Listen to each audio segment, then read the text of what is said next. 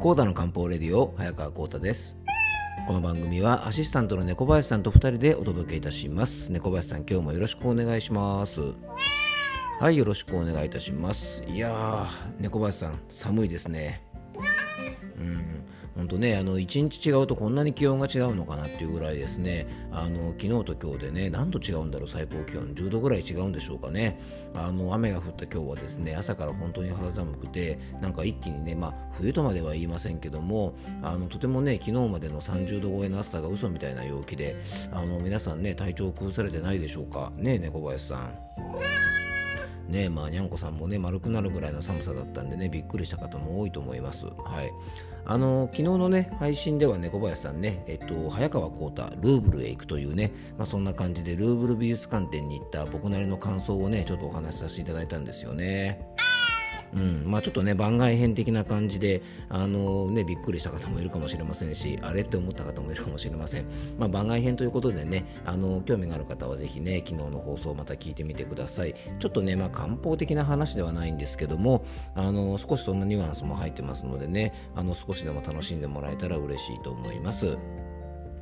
でそんな中ですね、えっと、昨日の放送に対してね、メッセージもいただいております。えっと、養生ネーム、トムとジェリーさんからのメッセージで、えー、今日のルーブル美術館関連の配信も良かったです。えー、タイトルを読んで、えー、美術とか愛とか、コータさんどうしたって思いましたが、一応漢方という言葉が入っていたので、えー、じゃあこの人は腎が弱かって、弱ってそうとかそういう話じゃなかったみたいですが、えー、番外編大歓迎です。えシェイクスピアを読んでもなんでこんなに悲劇ばかりなんだろうと思いましたが、えー、流行っていたのかなんでだろうし、えー、流行っていたのか、えー、なんででしょうね。えー、昔の人の暮らしも大変だっただろうしやっぱり他人の不幸を見ることで勇気づけられたり心が慰められたりしたんでしょうか、えー、悲劇というと私は泳げたい焼きくんの歌もそうだなと思いました。物語だとゴンギツネとか。子供向けでも悲劇は存在するんですね、えー、どんな学びを意図して作られたのか考えると深そうです、えー、次回漢方的悲劇、えー、漢方的に悲劇を考えようとかねということで、えメッセージをいただきました。ありがとうございます。あの本当ね、まあ、あの泳げたいくんとか懐かしいですね、確かにあれはね、最後、あのね、おじさんのところからたい焼き屋から逃げ出して海に行くんですけども、結局、あの釣り人に釣られてしまうということでね、あのなかなかちょっと物悲しい話ですよね、猫林さんね。うん、ゴンギツネとかもね懐かしいですしやっぱね悲劇からね確かにま救いがないというよりは救いがないんですがやっぱりそういうところから学ぶことっていうのもね結構いろいろあるのでまあ教訓的な話は結構ありますよね。あとまあ悲劇がね好まれた、まあ、今でも確かにね悲劇ってねやっぱりあの悲劇のドラマとかいろいろあったりするんですけどもあの悲劇が好まれたのは多分ね当時のこう死生観あの、ね、昔はペストとかでたくさん人が亡くなったりしてたのでやっぱりあの死というものがですね今よりもっともっと身近だったと思うんですよね。なんかこういかに死ぬかみたいなねあのそういうことが大切だったんじゃないかななんていう時代背景もあったかもしれないので、まあ、それでね絵にしても物語にしてもそういう悲劇的なものとかがちょっと多かったのかもしれませんね。はい。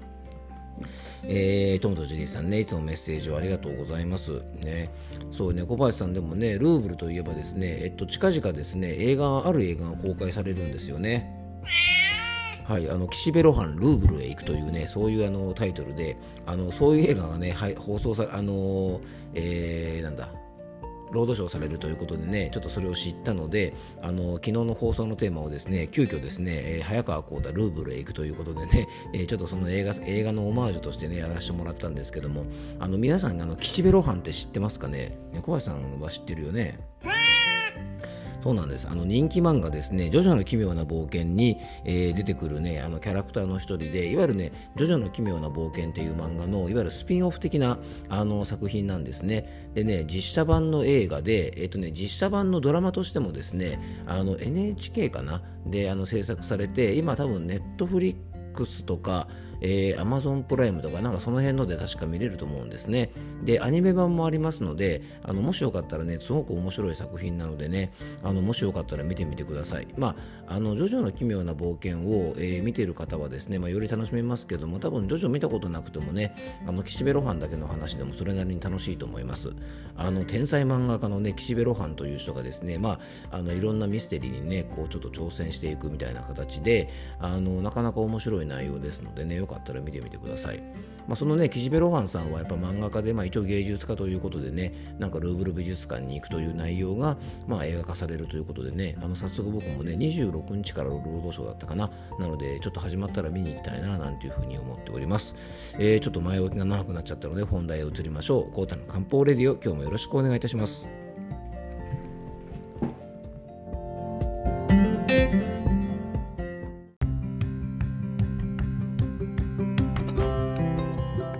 はいそれでは今日の本題に入っていきたいと思うんですがあの先ほどねあの岸辺露伴というねジョジョの奇妙な冒険に出てくるキャラクターの話をしたんですがあのジョジョの奇妙な冒険にはですねスタンドというですね、まあ、超能力みたいなものをねあのみんな使えるキャラクターがいろいろ出てくるんですけども、えー、この岸辺露伴さんはですねヘブンズドアーというですね、まあ、スタンドを使ってですねあの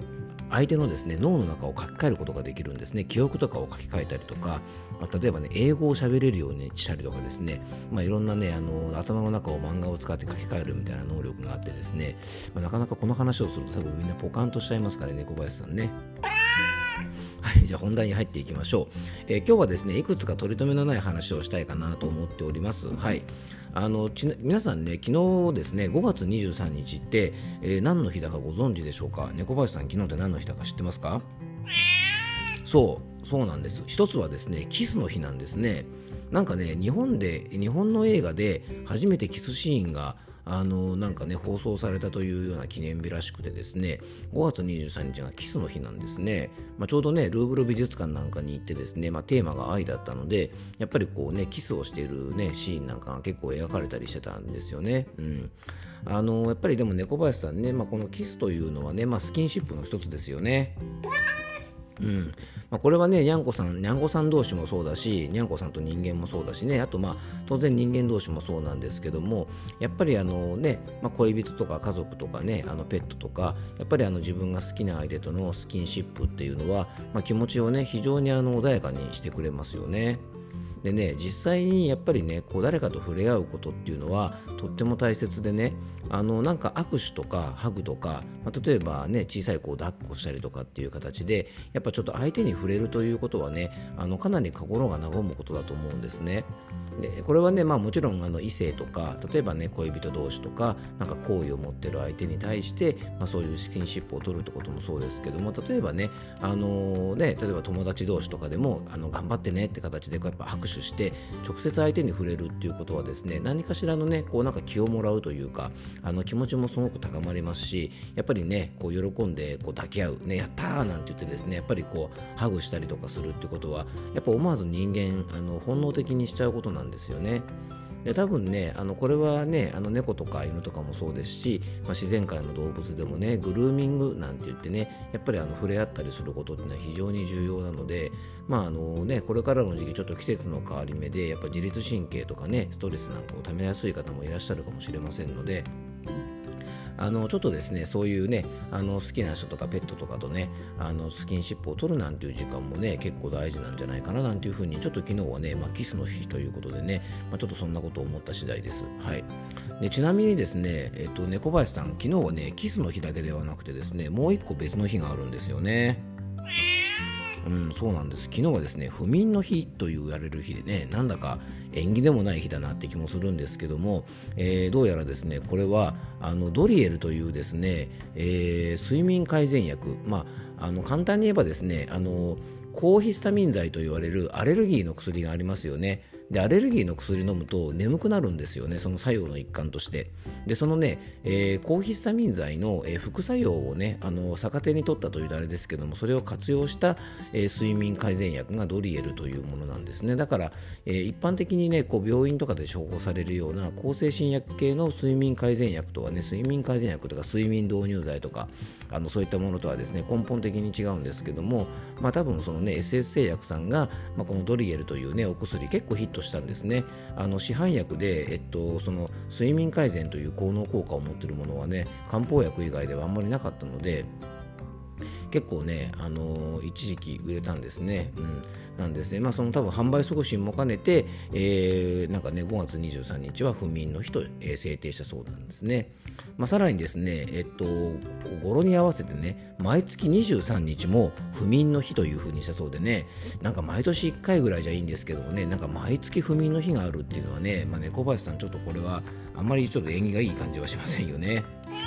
うん、そうですね。はい。なので皆さんもですね、あの不眠の日だからといってですね、まあ、不眠にならないようにね、あのぜひ気をつけていただきたいと思うんですけども、あのやっぱりね、こう睡眠の質っていうのはね、僕らの健康にとっては非常に重要で、えー、もちろん睡眠時間が少ないと太りやすくもなりますし、えー、やっぱり血流も悪い。寝てる時にですね、僕らの体はあの成長ホルモンというものが分泌されて、その成長ホルモンというのが毛細血管修復ホルモンという別名を持っているぐらい、寝てる間に毛細血管というですね僕たちの体に、え、酸素と栄養を送り届ける。そして、え、二酸化炭素と老廃物を回収する、まあ、そういう僕たちの体のね非常に大事なあの交通網みたいなものを整備してくれるのが寝てる間ですから。まあ、昨日はね、まあ、不眠の日だったということでね、まあ、ちょっとそんな睡眠の養生についても考えたんですね。で、割とですね、あのすぐにできることもたくさんあるし、やっぱこれからね、気温の寒暖差もあったりして睡眠の質が悪くなる、ちょっと梅雨入りとかするとね、ムシムシして寝苦しくなってくるので、あのできるだけね、あの少しね、いい睡眠が取れるような養生を生活の中に取り入れていかれるといいんじゃないかなと思います。えー、今日はですね、ちょっとそんな睡眠養生をいくつか紹介したいと思います。えー、まずはですねゆっくり湯船に浸かって副交感神経を優位にする、まあ、これ結構ね、あの、メジャーですけども大事ですよね。でね、やっぱり夕ご飯が遅いと、やっぱり睡眠の質悪くなりますね。寝る直前まで食べてると、お腹がいっぱいでね、消化吸収にエネルギーを消耗しますから、睡眠の質は悪くなるので、まあ、夕飯はですね、早め、控えめ、あっさりめ、まあ、これがね、やっぱり快眠のためには大事じゃないかなと思います。であと寝る前のスマホですね、これも定番の養生なんですがあのどうしてもねスマホの光というのは交感神経刺激して、えー、寝つきも悪くなりますのであと睡眠の質も低下しますからね。できるだけあのスマホはもうやめて、えー、できればねこう紙の本を読む。あの紙の本の匂いとかっていうのはですね結構気分が安らぐんですね。なので紙の本をねできるだけ読んだりするようにするとあのいいと思いますんでね、まあ、寝る直前までテレビとかスマホとかねそういうあの強い光を放つものは見過ぎないように気をつけましょう。であとですね、えー、睡眠の質が悪いという方は寝る前に少しでもいいからねちょっと目を閉じて、えー、深呼吸をしましょう。あの本当はね瞑想とかがしっかりできるといいと思うんですけどもなかなかね瞑想とかっていうとねちょっと敷居が高い感じがするかもしれませんがあの、まあ、そういった方はですね寝る前に少し目を閉じてねあの少し深呼吸するだけでもいいのであの時間はね自分があのできる範囲で構いません。1分でもいいし3分でもいいし、まあ、あの30秒ぐらいでもね目を少し閉じて気持ちを落ち着かせる深呼吸するっていうことがいい睡眠の質につながります。あとはですね寝る前に軽くストレッチですね。あの寝る前に、えっとね、筋トレをしているという方がね今日お客さんでいらっしゃったんですね。その方結構睡眠の質が悪かったんです。で別に寝る前に筋トレしてもですね夜ぐーぐー寝られればいいんですけどもやっぱね無酸素運動といって息を止めて行うようなですねあの運動というのは交感神経が高ぶっちゃうので睡眠の質が悪い方はですねできればそういう運動は避けておいてあの呼吸を整えながらできるような軽めのストレッチなんかでねちょっと体を動かしてから寝るとこれもねちょっと副交感神経が優位になりますから、えー、結構おすすめじゃないかなと思います。はい、えー、ということでね、今日はですね、あの5月23日ですね、まあ、この配信を考えるとね、1日前の日になっちゃうんですけども、まあ、今日は何の日特集ということでね、あの昨日はキスの日とですね、まあ、不眠の日ということでね、なんか全然脈絡がない日が続いてますね、なんですが、あのそんなことに絡めた養生をね、ちょっとお話しさせていただきました。えー、少しでも皆さんの役に立てば嬉しいなと思います。